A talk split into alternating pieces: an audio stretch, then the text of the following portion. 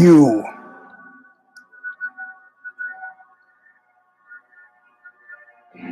Are now.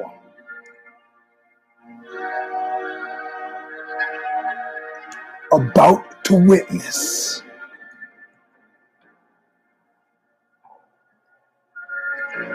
The awesome UA, nice to see you, crushing might, Mr. S of the U. The kid is sleeping. Eugene S.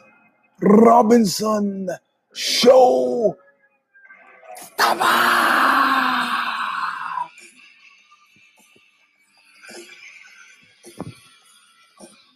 Welcome, my friends,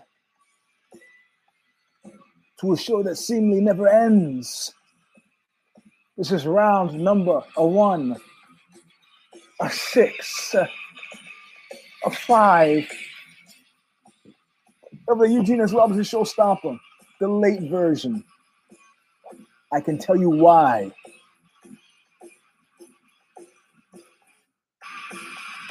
As soon as the intro plays out, but I gotta be quiet. I can't be my usual loud mouth because the kid is sleeping. She's been awake all day. So let's let her sleep and let Bob Riley sing us in like he has since 2007. Where the hell is it? Where the hell is the CD? Stigmata, Calling of a Just. Song is called Intro All of Nothing. Still available. From Revelation Records in Huntington Beach, California, where they shoot you to death in a nightclub and hit your car with a hammer. Sing it, Bob. Sing it.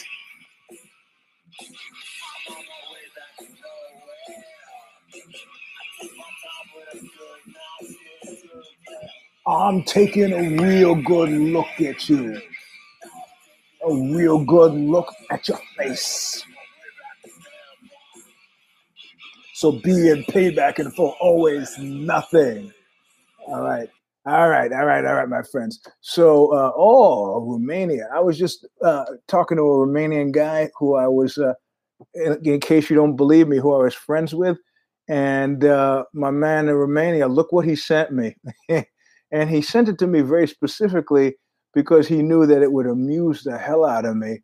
And uh, it is, uh, it is phenomenal.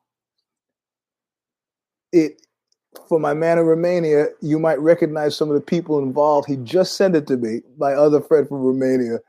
And it is the. Do you, do, do you know what this is? it, it is Nicolae Ceausescu and his wife being summarily executed. Oh man, it's it's hardcore. It is hardcore. And it's only got 4.8 million views. This is him trying to plead his case.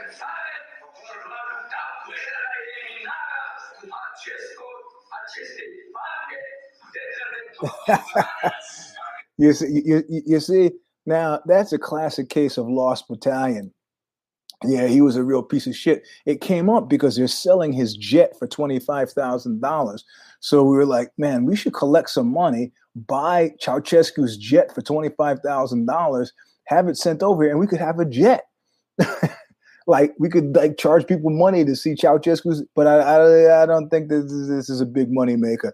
I couldn't find too many people to give me $25,000 to buy it. However, this segues perfectly well into commercials so, hey to Romania, commercials at the top of the hour. That's where we are. Pinko, P I N K O 95014 at yahoo.com if you want to donate money. Or you could give it, or you could give it uh, uh, like Tommy LB, Tommy Pounds does. It's a little too late for him. He's back in Louisiana. Just send it in the mail the old fashioned way. Or uh, Cash App, Venmo, or uh, uh, patreon.com slash the stomper if you want to donate money to the show. That's the only thing that actually keeps the show going because it's the only way that I can uh, I can justify taking time away from the family to spend with you is if I tell you know if the reality of it is yeah I can afford stuff as a result of it. Otherwise, I might as well be playing golf, and the wife doesn't understand. So that is that. The commercials are done. This is one, uh, one, a six, a five of the Eugene S. Robinson Show Stomper.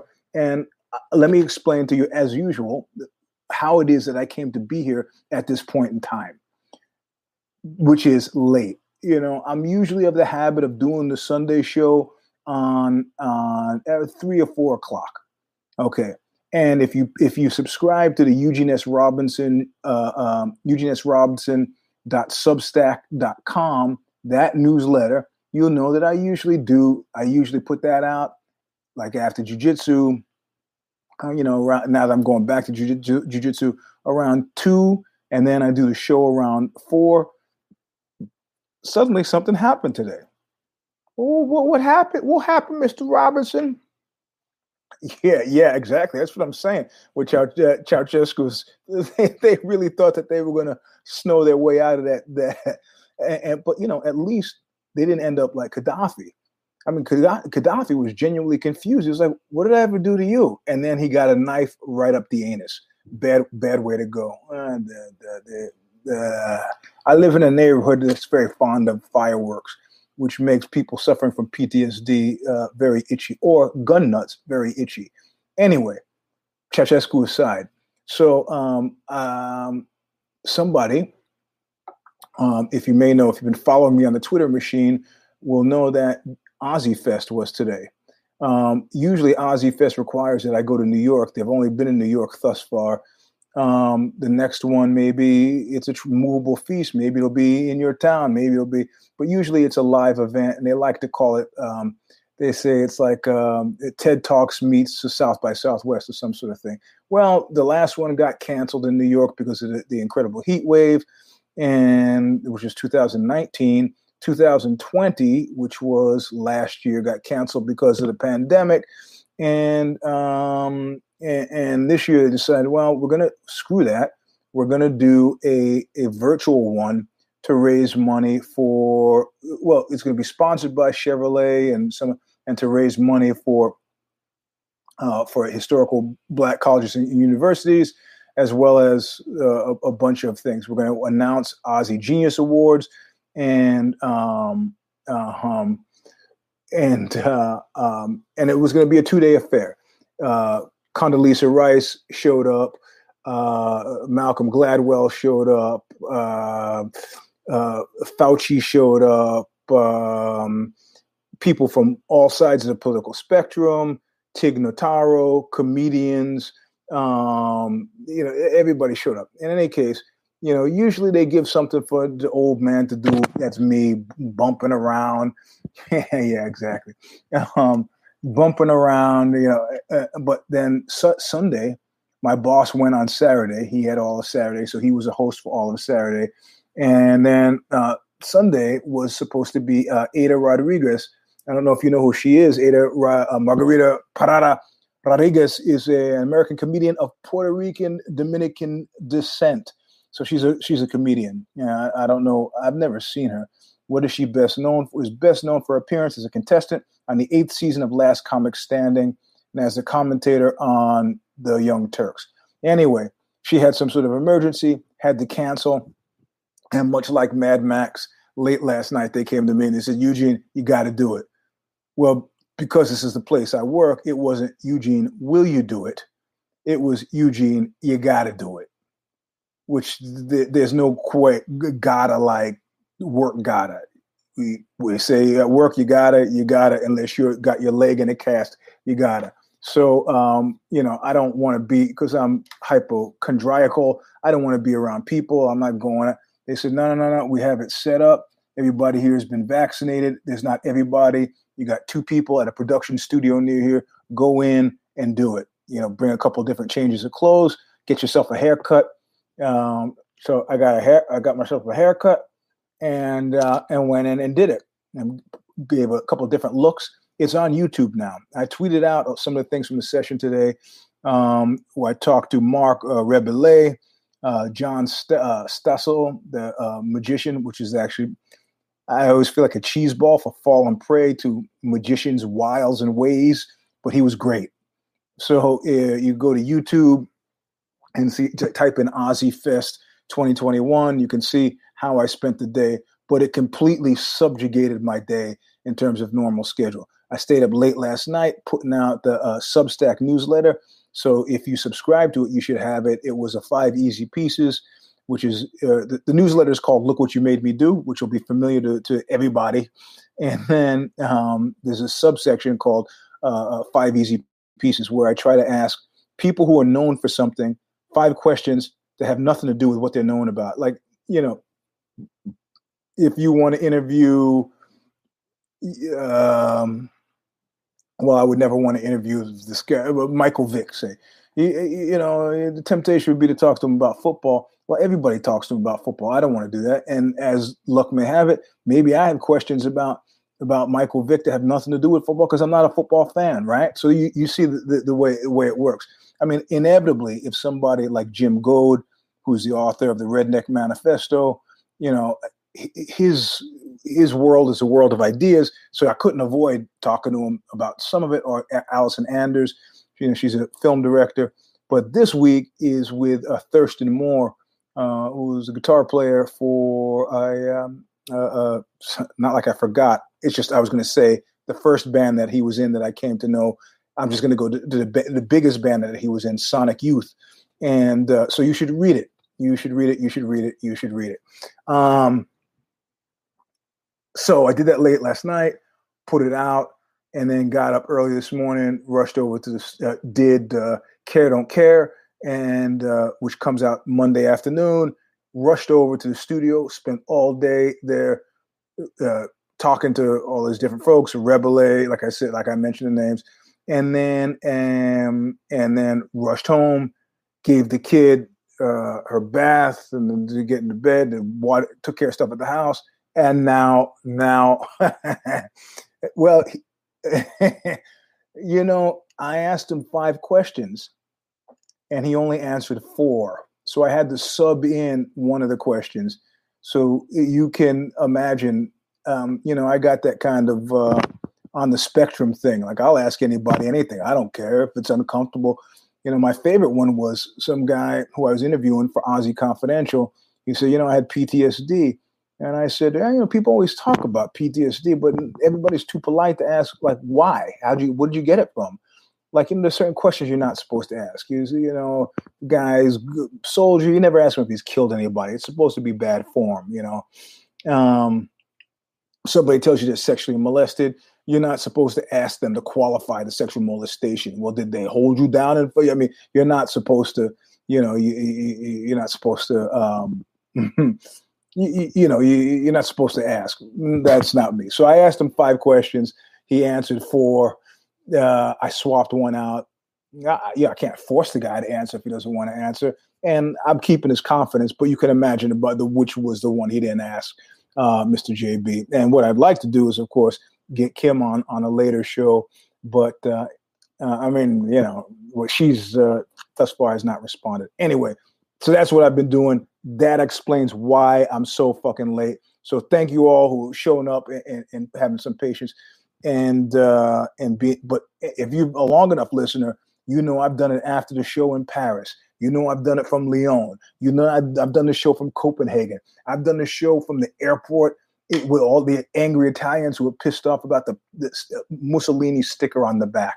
You know I've done it from all over the place. So here I am. I okay, I got, the I got the spectrum thing. I was like, I, couldn't couldn't let Sunday pass without doing it if I was physically able to do it. So that's what we're here. And anyway, I was motivated by the fight. So doing care don't care. Steph opens up with she says right away she goes, wasn't that a great night of fights?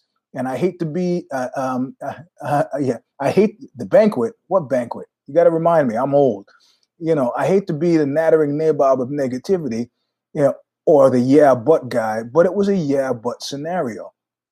And it's it's inevitable. It's inevitable. Eventually, with boxing, you got tired of seeing Don King. You got tired of seeing Don King only in America. Ah, you got tired of seeing Don King. It was just too much Don King.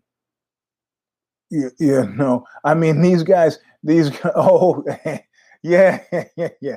That's uh, you're talking about when I when I passed out at the banquet. yeah, yeah. Man, we don't have to talk about that now. That's off topic.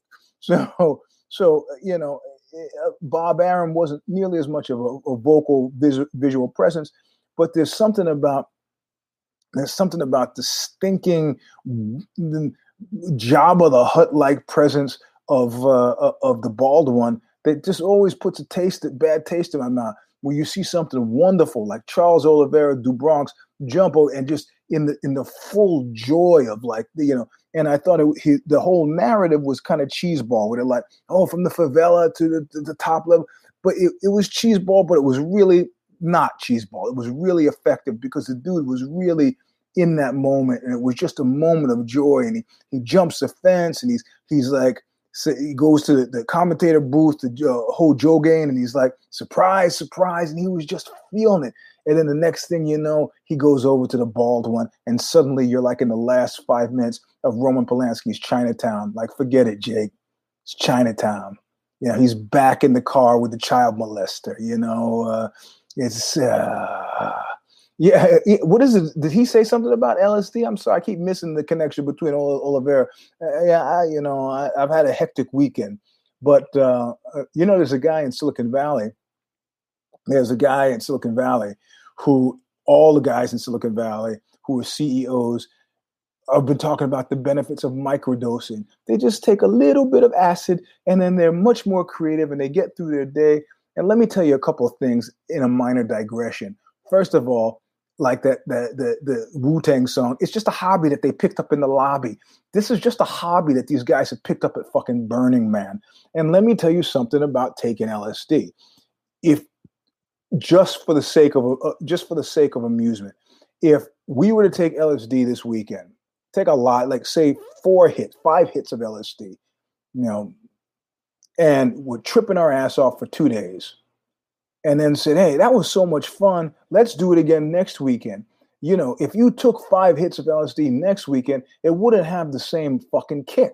It wouldn't. I know Ryan, you're there. You're trying to talk about the fights, but it's, it's you know, you know how this works. It's life's meandering crossroads. So it doesn't have the same effect. So these guys are like coming back after weekends at Burning Man and saying, man, I want a little bit of hair of the dog that bit me. So they're taking a little bit of a dose so they can keep the high going, but not get get, get lost in the day. And they find, oh, it makes me more creative. Everybody's doing it. Everybody's doing it. Everybody's doing it. Well, one cat did it and they fucking fired him. He was a CEO of a company and they fired him. Now, I don't want to be paranoid, but the dude was Asian you know, all of the white cats who've been, I don't want to be paranoid, but all the white see, well, that's not true. One of the guys I know was a good close friend, actually started a couple of companies, was at the height, and then blah, blah, boom, gone.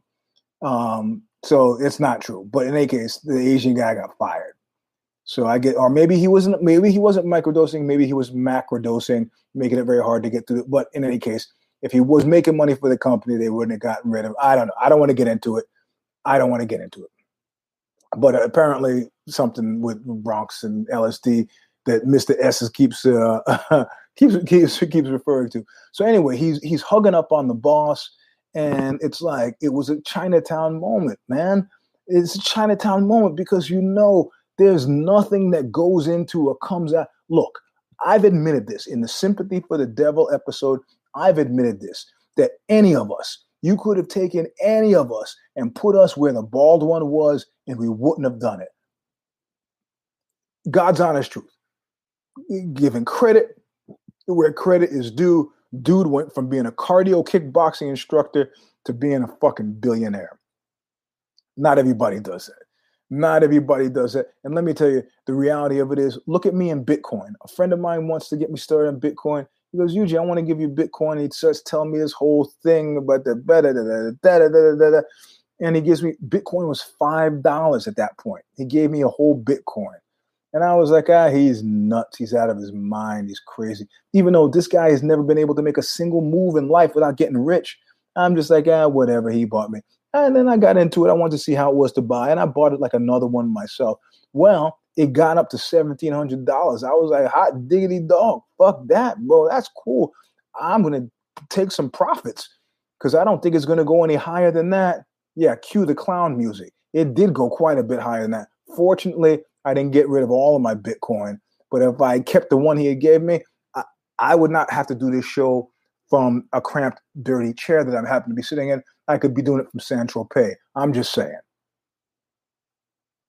That's all. The bald one has done stuff that not many people that we know could have pulled off. But in that, in that moment, in that moment, those farty like fumes of my unique achievement have created a situation where the guy is is is soured. So it's like, yeah, he did look mad, which was suspicious. And you got to understand that there's nothing at this point now. Um, there is at this point now, he is actively bad for the sport. At this point now, he is actively bad for the sport. Right? I mean, all of this bullshit about Derrick. I love Derrick Lewis, but Derrick Lewis is not the bald one's idea of who he wants to have be the heavyweight. Now, Derrick Lewis has, through the dint of the power of personality, won a lot of people over. But he's not getting the same looks or the same push. And this shit now is serious with Endeavor involved and Ari Emanuel going, I don't know, you you tell me. Do you understand? Do you understand? John Nash on a couple of uh, couple of weeks ago, either on If the Shoes Fit or on Care Don't Care, laid out how the how the American film industry is dead, and not only the American film industry, but by by proxy, the global film industry is dead, is dead, dead, dead, dead, dead. But I'm thinking, I have it was like a, diamond shot me through my, my forehead in the middle of this fight as they're advertising this movie, Army of the Dead. And I was going, this is a divine convergence of all of the shittiest elements in the world. They show me this commercial. The camera zooms out of Houston where they're booing a guy who just won because he's not American. I'm thinking of a Dariush and then the, the, then the bald one in do Bronx, and I'm like, ah, I get it, I get it. No, this is no internet talk on here. Woke culture didn't fucking kill Hollywood. You can't make a movie like Godzilla versus King Kong without a billion dollars, and you only make it because you're convinced that people are going to see it. You, you know what? You know what movies wouldn't be made in 2021? The Godfather wouldn't be made. Scarface wouldn't be made. Dog Day Afternoon wouldn't be made. I could click off Serpico wouldn't be made. Taxi Driver wouldn't be made. These movies are not made. It has nothing to do with woke culture. It's because right now they figured out I could sell 50 million shitty candy bars. And that's going to be worth much more than if I could sell 5 million really good candy bars. And, and also, if you remember, Budd Schulberg, F. Scott Fitzgerald, they were working in Hollywood. They used to write screenplays. Great writers used to write screenplays. And then it was just guys who's like, well, I'm not a great writer, but I'm a good screenplay writer. I'll write a good screenplay. And then it was just guys who saw some fucking TV show and rebooted something. However, with Endeavor and their only cost center being the UFC, you now have this you now have this entertainment machinery where you've got these, you know, really like kind of original looking faces of the fighters. You get these guys leveraged into TV commercials, music videos. You get them leveraged into, you know, Fast and Furious number 15. You know, you get people taking The Rock seriously as a possible contender because he's got his agents at Endeavor. He's at the UFC fights. He's you get all of these things we used to have this idea. I don't know if you remember Dealey balls. Dealey balls were either glasses or headbands that had little antennas on them and little styrofoam balls on the end, right? And they were super popular at, like in 1981 or 82, all right? 1981 or 82. And we started thinking, Steve and I, the guitar player for Whipping Boy, started to have this idea that a uh, um, the, the trend broker, that there was, like the book uh, Revelations of Dr. Modesto, which I'm not going to ruin for you, which you should read by Alan Harrington. You know, so we had the same idea about this. There's a trend broker. There's a single place out there that just makes all the cheap, meretricious, garbagey shit that you see. You know, uh, cups with the curly Q straws. You know, rubber fingers, T-shirts that say "I'm with stupid." There's just one company that does that. Of course, that was before. That was before we wised up to drop shipping, and it really is just one company with uh, 10 different faces in China that's making this stuff. This is this is this is where we are right now. This is precisely where we are right now. It's it's um, made by and it's the worst kind of classism because it's made by smart guys for stupid guys. Um, and the stupid guys don't even realize that they're eating crappy candy bars and they'll never know. And the guys who are making it for like, you know, I remember interviewing Peter North at one point. He's like, I don't watch my own movies. And it was crazy to me as like a 21, as a 23, 24 year old. How could you be a porn star and not watch your own movies? But then you get older, you realize, why would I? Why, I was there, first of all. And second of all, it's not great. It's not Citizen Kane. And that's where we are now. So instead of this upper, upper, uh, um, uh, um, the, spiraling up, uh, the rising and advancing of increasing, uh, uh, um, stuff with increasingly higher quality. That's not that's, why, why, why, why. I mean, at one point, Dr. Dre was saying when he was trying to explain why he moved away from Death Row Records, he said sometimes you're at a party and you look around and you're not enjoying being at the party. So you got to do what? You leave. So you know, I, I, I, look at Charles Oliveira, this great story. You know, even Derrick uh, uh, uh, Lewis during these one one of these catastrophes shows up with his own money, giving people free water, all this like really super like re- like shit that I would never do. Like I care like investing his own money, hiring trucks, sent to help other human beings. You don't hear people that from the oofsie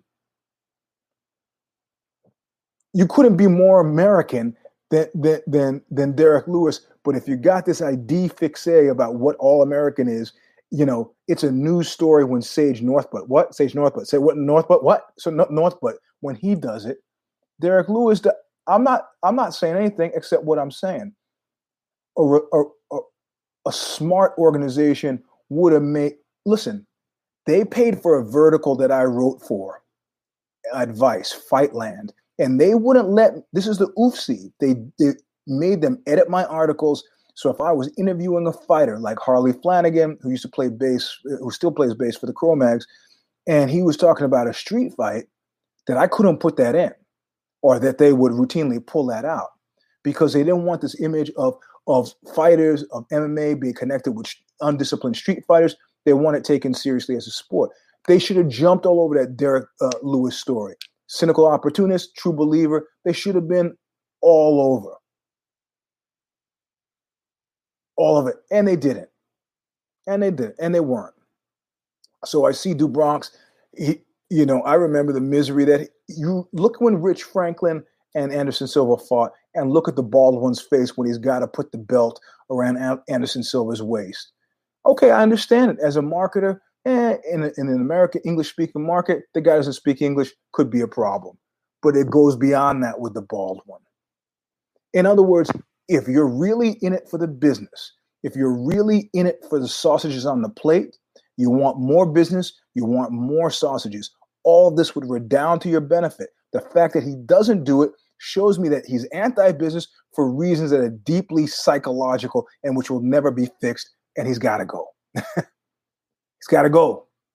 Sorry, it's got to go. Because, uh, like the girl disappearing into the car in in in Chinatown, I know a few things. And I know that this Charles do Bronx thing is going to end poorly. I know it. It was a great fight. Yeah, they would have. I mean, what? Why would he be angry that the Bronx would uh, go because he doesn't speak English? he's but dude is on his own money. Does like Robin Hooding his way through the favelas, delivering stuff to help people who are screwed up because of COVID down there with that dumbass Bolsonaro. And he, he's helping, not making a big deal about it. That's a story. We have friends at newspapers. They might like a story like that. And he, nothing, nothing from the bald one. I like Chandler's story too. I like Chandler. I like Chandler's story too.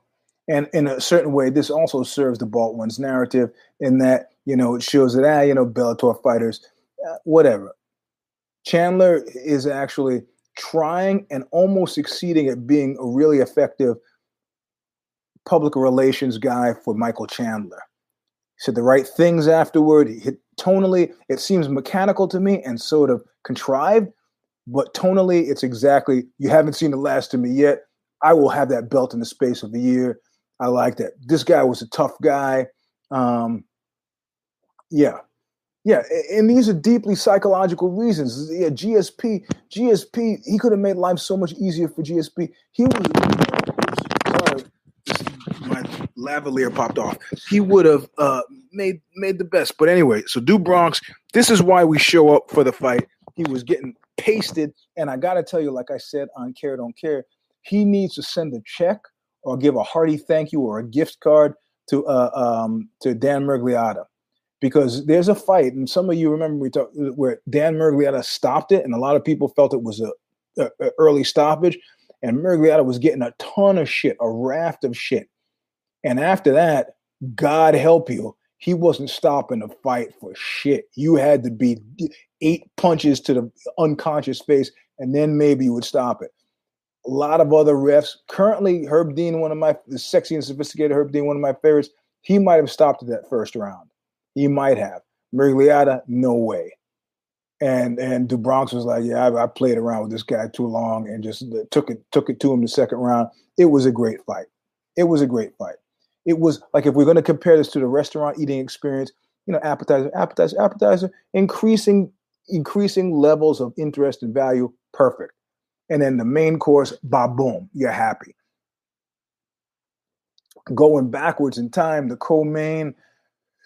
Um, of course, this is what I'm talking about. This is this is the yeah the yeah the yeah but moment. Okay, so uh, um, Dariush, uh, let me uh, let me pull it up. So Dariush is what we call, in this instance, a friend of um, OZY. I did a big piece on him for OZY, and um, and uh, guy couldn't have been more accommodating. Speaks Aramaic. Um, he speaks Aramaic. He's taking care of his mother. Now he's married. He's got a kid on the way. Great story. Cut left it from Iran. He's here, you know, and these motherfuckers in Houston are booing him.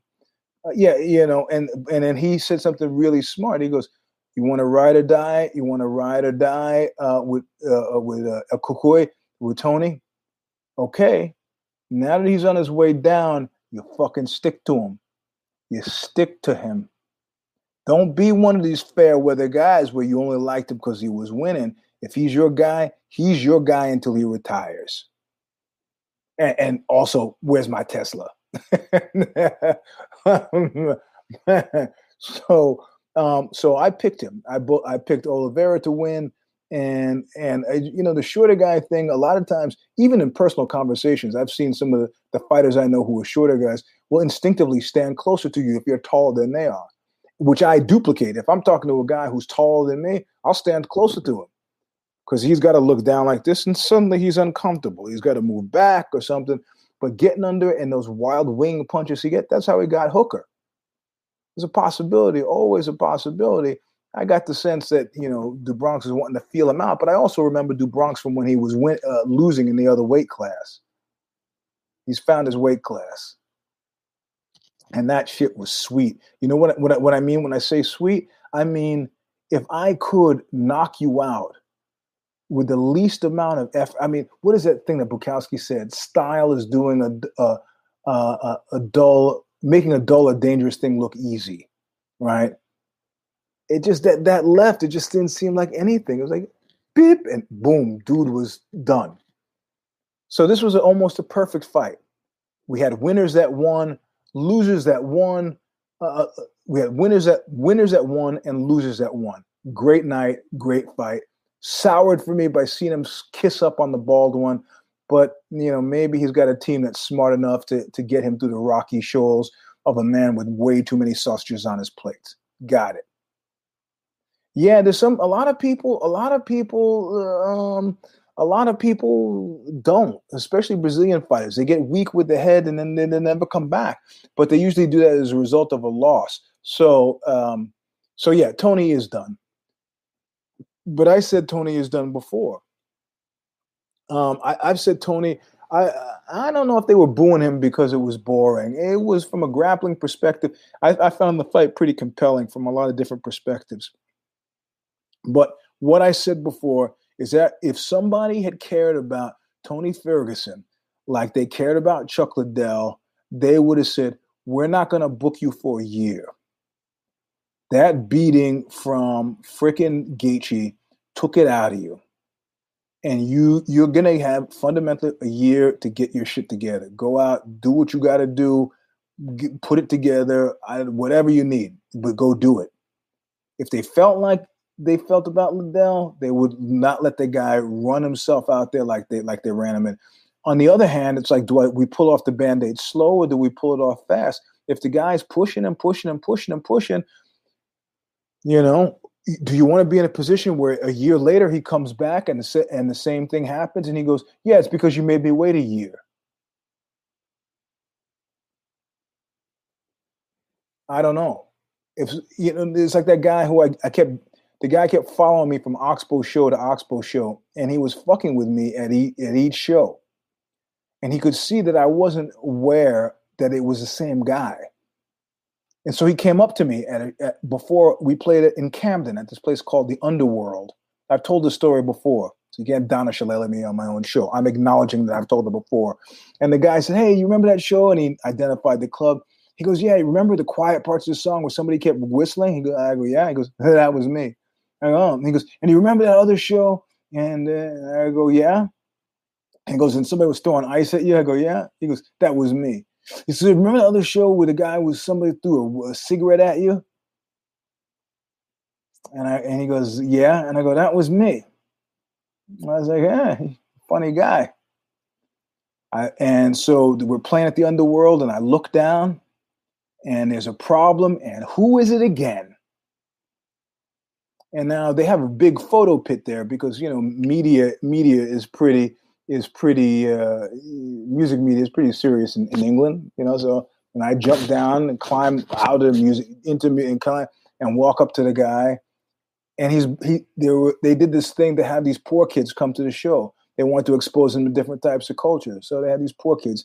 They had never been to a show like Oxbow before. They were kind of nervous, and they stand there, and he could smell it. They were just different and so he starts fucking with them, which is why I jumped into the audience. But I would have jumped in anyway because he had drawn my attention.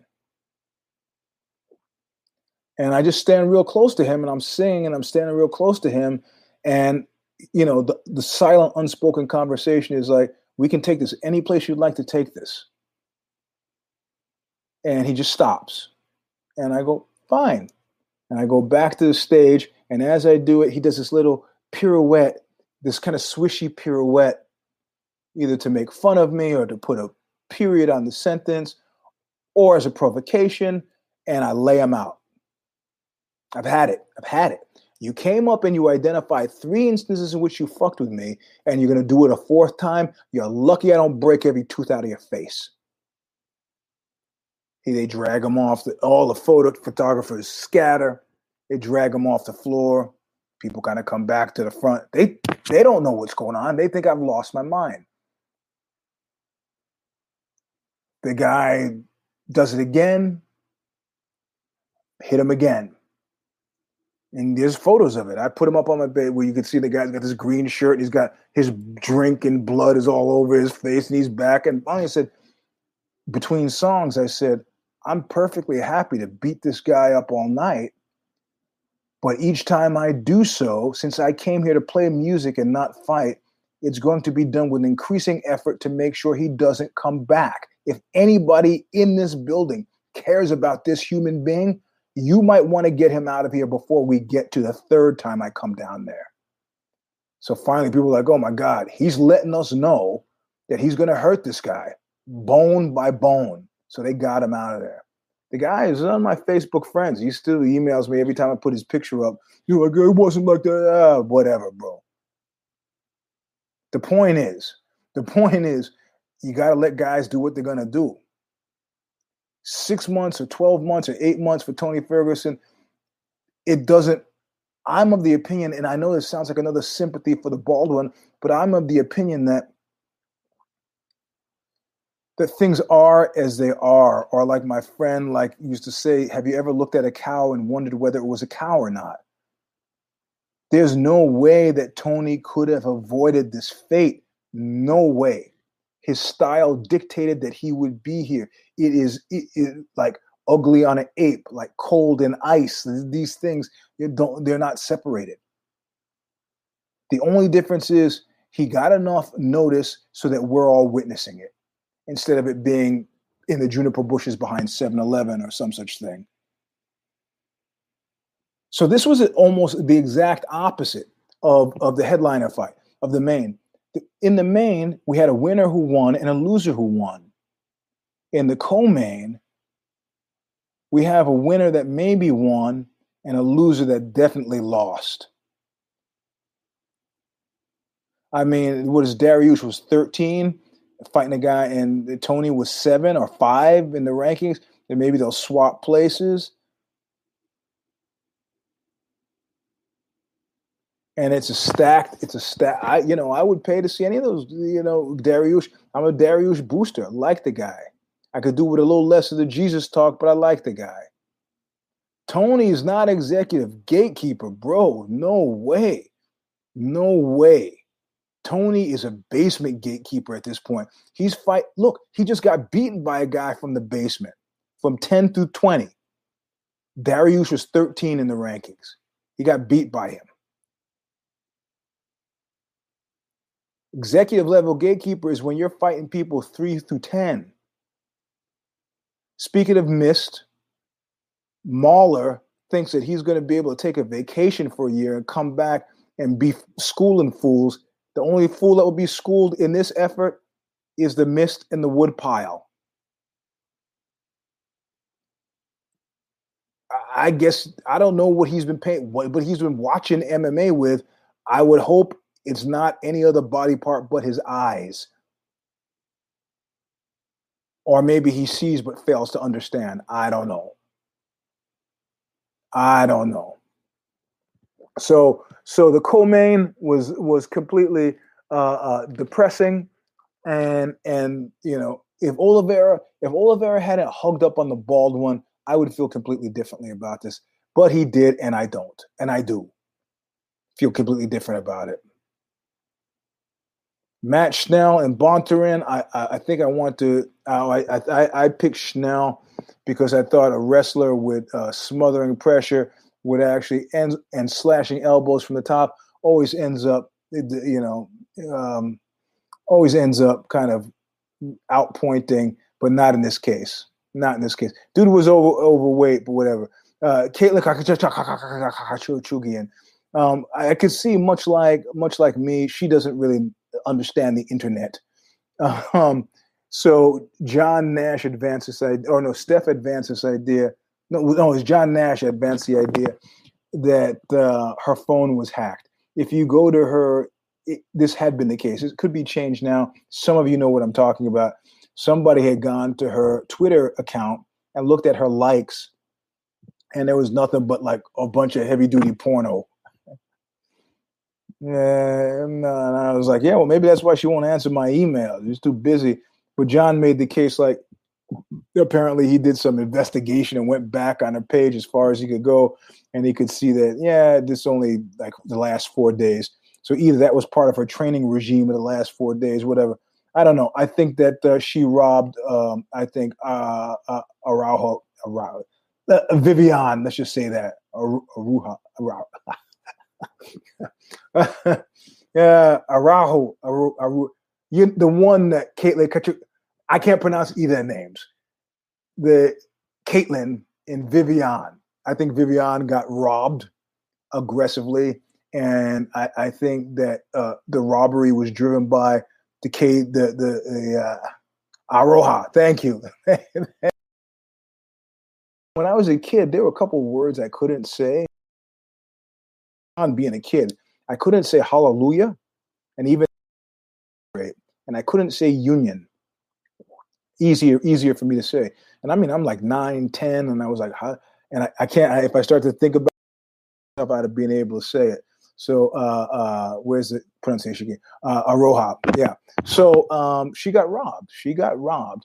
And I think she got robbed. I want to say the Sage Northcutt what? Sage Northcutt what? Sage Northcutt the Sage no- Northcutt Paige VanZant you know, I, I can't imagine. I think this kind of sort of the reasons for keeping her around. I don't know. She didn't. I just, uh, yeah, she's got the cardio, but I think her skill set is thin, and it's only partially has something to do with with her not emailing me back about the piece I needed to write when I was on deadline. Neither here nor there. Not enough. I over. Uh, uh, um, and I spent too much time talking about the fight. Burgos and Barboza. Um, I refused um, I refused to I refused to care about this fight because I said Barboza was just Brazilian for Neil Magny, and I, I, I am if I have learned nothing in the in the in the last few days, and I'm tying my exit from the sport to two like two or three fighters, two or three fighters. I want to see them play out their tail, and then I'm imagining I'm gone. Well, that sounds crazy, Eugene. Really? Does it sound crazy? I mean, you know, you know what sounds crazy to me that you would be a lifelong fan of anything that you don't do. I guess I do do it. I don't really. I do Brazilian Jiu Jitsu, but I know plenty of guys who do Brazilian Jiu Jitsu who don't know anything about MMA. Don't pay attention to it. They've stopped. So who knows? Um, but I decided in the in the waning the waning years, maybe another ten years, the waning years of my interest in MMA, that I would no longer be gotten by geeks. Well, no, I'm probably still going to get gotten by geeks, but I'm no longer be gotten by gikters. And Barboza had been a gicter for me. I like Burgos, the whole New York connection, but I just couldn't. I couldn't care. I don't think I cared about this fight, um, but that knockout was was fantastic. You know, um, I kind of got knocked out, like not really. I got hit like that. Some guy hit me with a patty cake punch on the ear. Maybe it was on the ear, maybe it was on the temple. It was super fucking light. And then suddenly I got the swirlies. I mean, but it was like literally if I was sitting, if he came up and hit me as hard as he hit me when we were in this fight, my head would probably not even move. It'd be like this. But it, he hit the sweet spot and everything was swirly, and Burgos got hit and his I mean, you know, under normal circumstances, maybe I'd have been tempted to say say that this was this was a work or something, but no, no, no, no, no, no, no, no. This was it, dude was out because he didn't need to take those subsequent shots. you know, if he was if he, it was a work, he'd have been like kind of rolling around. You know, yeah, that was that was something else. Yeah, Barbosa Barbosa has been good, but you know what? So has been Neil Magny. Neil Magny beat Jeff Neal. But Neil Magny did it for one reason and one reason only to fuck me over. And Steph said, No, Eugene, he's not doing it to fuck you over. The reality of it is he has got, he has got, he he is a cycle fighter, which I thought was an interesting idea that Steph was advancing. Ah, also, I have to tell you, I'm on the Mookie, Mookie and Crookie show this week. I've been bugging them, be, pretty much just begging them to, to be on it. What I'm looking up for the rest of the card, begging them to be on it, and and then she finally do. She's using my conceit of a five easy pieces called Five Easy Questions, and she's asking me questions. And she'll do it once a month.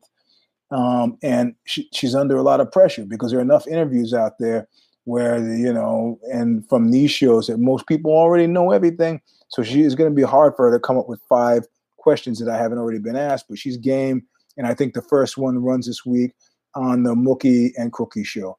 Okay, well this this works because I didn't get into the fight until um, until Mazany and Cachoeira, uh, which was a great fight.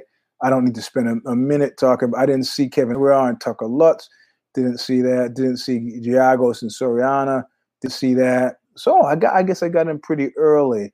Um, Andrea Lee. I, I wouldn't have picked Shevchenko. You know, yeah, she's um, she's not her sister. Uh, that's it. Um, and what Jordan Wright and Jamie Pickett. This was a this was a bullshit fight. This was a bullshit fight because they love this kid uh, Jordan Wright, and and I'm going to say two words. I'm going to say four words to you that explain why they love him. Um, well, I guess I'm going to say two because I can't remember. Suddenly, I can't remember the other. I'm going to say Rich Franklin, and I'm going to say who is the cat? Help me out here. Excuse me for I'm tired.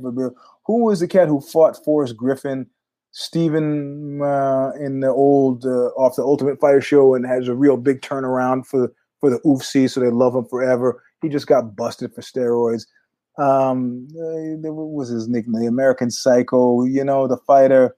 Um, anyway, his first name and his last name and this pretty much explains to me Stephan Bonnar. Thank you, thank you, thank you, thank you. So this pretty much explains Jordan Wright to me. He's the kind of guy you look at him, Rich Franklin, Stephen uh, uh, uh, Stephan Bonnar, and you look at Jordan Wright and you go, no way. If if Jordan really who's who who's whose Twitter is is crazy, Bonnar's or Jordan Wright's.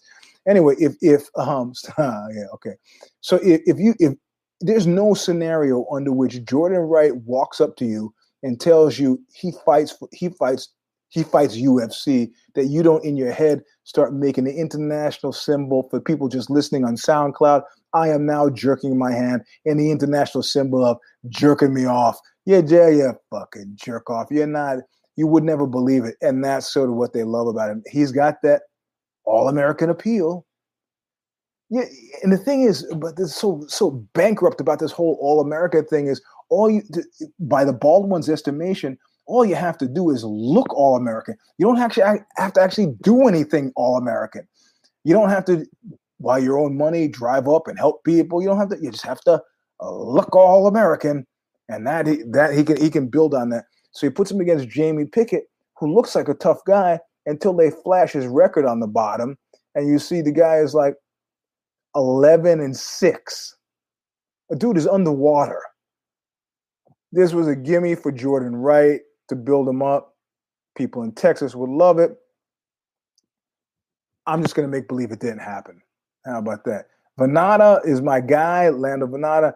Uh, and uh, but listen, let me tell you, Mike Grundy is a great wrestler, but you have to understand that he's a great wrestler late in the game. Yes, Wigan, England, you know, uh, um, uh, uh, outside of Little, um, uh, Liverpool, is Karl Gotch was there, Billy Riley Snake Pit, a big deal. But they don't have wrestling as part of a high school offering. You can go to wrestling clubs in England. So, dude, Grundy picked this up fairly late. He tried seven, 20 shots, was successful 17 times. 20. I don't know of many junior college wrestlers, uh, you know, not NC, NC two.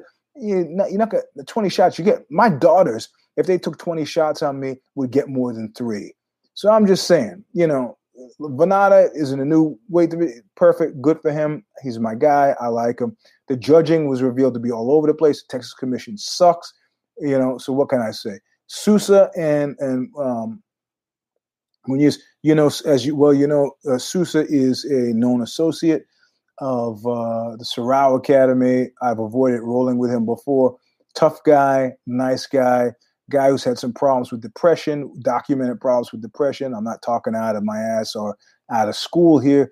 And uh, it was, uh, and I don't think he could have I don't think he was in a position to. Affect, I don't think it was even a tough guy. I just think Muniz did that thing where look, there you're used to seeing the guy. We saw it in some of the fights. Shevchenko had, had she got put in the arm bar, and you know the arm was stretched. You know, one of the ways if you got if you deal with a real, real stylist, they squeeze their legs together to foreshorten the arm, so they don't have to do all that hip arching, right? You just squeeze your legs together, but so then all of a sudden the break point, you know, boom, you're done. And I think he was caught in that weird position in the same way where he just couldn't, he didn't have enough time. He couldn't flex, couldn't tap, couldn't, and boom. This is a serious sport. But, you know, if there were any other sports on the planet that during that two hours that we were sitting there watching that had uh, what happened to El Cucuy's uh, Ferguson's knee happen, you know, uh, uh, uh, uh armbar, we'd be talking about today. I guess we are talking about, but this was like, yeah, it's a tough sport. It's a tough sport. There was somebody just did an article on like Give Me Sports or some of these sports blogs, and they actually started talking about the economics of the bald one. And I was going to repost it, it with the exception of I could see it was largely done by apparatchiks, you know. Yeah, exactly. That it that it was done by people who were like, largely nut jumpers for the bald one. And they were doing it like a Horatio Alger story, like look at what he had and look what he became, and to get up at that, and I didn't want to, you know, not tie into that. I don't need that negativity in my life. What I did take away from it is how much money he has. Now, when you look at somebody like Rumble stealing credit cards to pay for tickets, there's a lot of levels to this story. One level is dude's a piece of shit and has always been a piece of shit, like I've been saying since knuckle up days. There's that angle. But then there's also the other subsequent angle, which is uh, uh, dude has to steal credit cards to get a plane ticket. It wasn't like Chael Sonnen, where he's doing all kinds of financial chicanery with connected to the purchase of houses, which could be a, several hundred thousand dollars. Yeah, yeah, exactly. Yeah, I guess I guess luck, pluck, and perseverance. But the reality of it is, I could have been friends with the Fertittas. You could have been friends with the Fertittas. Um, we wouldn't be in the same place. I don't want to take credit. I don't. I'm shitting on him for being a classless, fucking ignorant bore. Just because somebody makes cash doesn't mean they're smart. It means they're smart at making cash. That's a completely different skill set. So so the Rumble the Rumble was already, done. I mean, the thing is, your kind always wish me luck, Shamus. I got a raw deal. Your kind always does. When he left the UFC to go start some weed business, without I mean, but this underscores, this underscores, this underscores. See, I come at it from the art world, and the reality of it is, at one point somebody was saying something to me, something that, oh, last week on the show, I was like you know, when the Kasha was sitting there and the kid was crying in my face, I go, I got a small house. My house is like like a thousand seventy square feet. Small house. Fundamentally, I, a guy who used to live in a Ford Econoline, a sky blue Ford Econoline van with blue shag carpeting, I could do that again. It's not like I got fancy shit all around me. But I also didn't try to retire at the age of, of 35. Yeah, so part of it, these guys are not, yeah, a lot of it is, is what is that thing Donald Cerrone said? I don't even know what money is. Or that story I told you about my dead friend who uh, squandered half a million dollars in three months his first uh, royalty check. They didn't know what to do with it. And he's dead now. So, so I don't know. I mean, they they are. They, this was a naked lunch moment. You remember William Burroughs, where you know, there's one thing to eat, There's one thing right before the right before the food gets to your mouth where you look at what's on the end of your fork and you really consider what it is. What it is that's on the end of your fork is some shit that if you saw it on the ground, you would step over it. And that's where we are with the oofsie. Out here, I can enjoy it. But as it gets closer to my mouth, I realize if it was on the ground, I would step over it. And this refusal this absolute refusal to um, to to book this Johnny Bonigioni and Ngannou fight is fucking criminal. He could still be negotiating behind back channel. But at this point now, I'm it's 50-50 that the, the he is or he isn't. I, I don't know. But it's clear to me that it's not about good business for him anymore. It's about something else. It's about something else. If I can take the baddest man on the planet and make him crawl, what does that say about me? And what does it say about me, secondarily, that I need to do that? Even in the face of what should be a compelling motive, primary motivation, good business. John is not holding up. Don't go for that company line bullshit. One guy, one guy, uh, John is not holding up the fight, not at all. One guy escaped from the barnyard. And if you don't think it, it rankles him to no end that Conor McAnal managed to do that, you're wrong. Absolutely, completely, totally wrong. Now, now McRapist's story becomes another story. Now he is doing now he's doing PR for the UFC. So anytime people say the UFC is underpaying the fighter, and he's like, yeah, you know who the number one biggest paid athlete in the world is? Conor McGregor, MMA fighter. Some people are stupid enough to have actually just go, Conor McGregor, MMA fighter, best paid athlete in the world, best paid athlete in the world. Maybe you should just work harder, John. Maybe you should just work. A... Except he didn't make his 150 million from the, the UFC.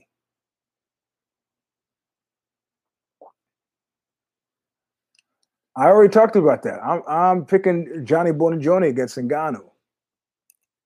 But Ngannou is actually the story. I mean, this is this is a classic case of like, I mean, Ngannou is everything.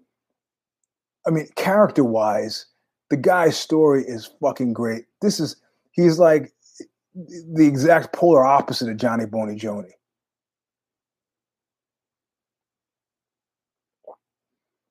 Eh, yeah, at this point now, the McAnal story doesn't. The bald one is like, yeah, whatever. You know, I don't need you, and you don't need us. So we don't need each other. So what are you even doing here? No, Johnny Boy Bonigioni is, is a complete catastrophe. Everybody already knows it. It's a complete catastrophe everywhere but inside the cage. But inside the cage, the dude is fucking money. That's business. You can't honestly tell me that Derrick Lewis against Francis Ngannou 2 because their fight, first fight, was one of the worst fights in UFC history. That was up there with Kalib Starnes actively running away from Nate Quarry, running. He never fought again in the in the UFC. It was horrible. You can't. Uh, and why would you put him against a Derrick Lewis and then ruin his market value? Now I'm thinking lots of fights get booked, but not a lot of fights happen. Well, let me rephrase that. Lots of fights get booked, but not all fights that are booked happen. So if if if, if I got to if I got to get if it's me over the barrel, and this could be Bibi Netanyahu style. He goes, look, if I have a choice between over, given the history of my people on this planet, if I have a choice between overreacting and underreacting, I'm going to overreact. He's like, the bald one could be like, I didn't like how that felt being over the barrel with with McAnal. Didn't like that. That's not going to happen again. So he'll run it, you know. Ah, I mean, at this point now, it's two guys swimming underwater, holding their breath. And the bald one is like, yeah, well, I bet you I could swim further than you holding the breath. I got lots of options. What do you got? And this is where I start to think if the world were more like me, at one point, I, I work really badly with ultimatums. There was only one that I yielded to, and that's when I was almost being going to be murdered by a mafia enforcer that I had run afoul of. And the guy told me, if I hear another peep out of you, I'm going to crush your fucking skull. Very tempting. Very tempting. And, and that's another thing. Dana wants to. Dana puts him against Lewis, and he wins. He gives he gives he gives Ngannou some peanut. Gives Ngannou a million dollars. Ngannou's never seen that kind of money before. He's happy. Lewis is still a crowd favorite. He's happy. Johnny Buonigione is still frozen out. Whatever. Ngannou puts him against against Stipe. Stipe needs some time to gain some weight. That's a year and a half out of Johnny Buonigione's ass. That means the ball can hold his breath for a year and a half. Can you, Johnny Buonigione? It's precisely Johnny Buonigione's problems outside of the of the cage that have made it harder for him to put this deal together. If it was me, I'd have put the deal together, and I'd have put the deal together before I would have put the deal together. I'm a I'm an endless planner. I would have put together months and months and months and months ago. Months ago. But whatever. It's not my game. Anyway, that's the end of the show. Uh, Mr. S had to go to bed. Some of you should do the same.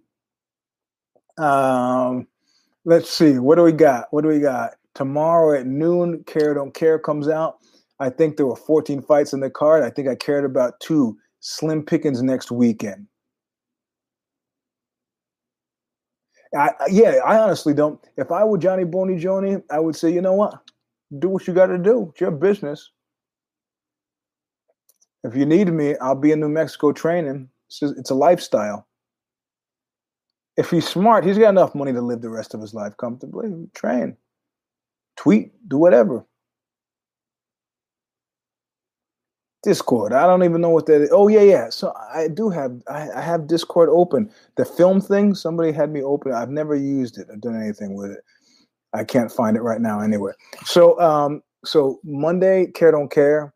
Tuesday, if the shoes fit and the uh, kid Nate is on with me and Alexi, and we cover as an extra bonus, we cover uh, the last version of Hip Hop Evolution before we move on to talk about heavy metal on the Let It Roll podcast, which is Kid, Kid Nate's podcast.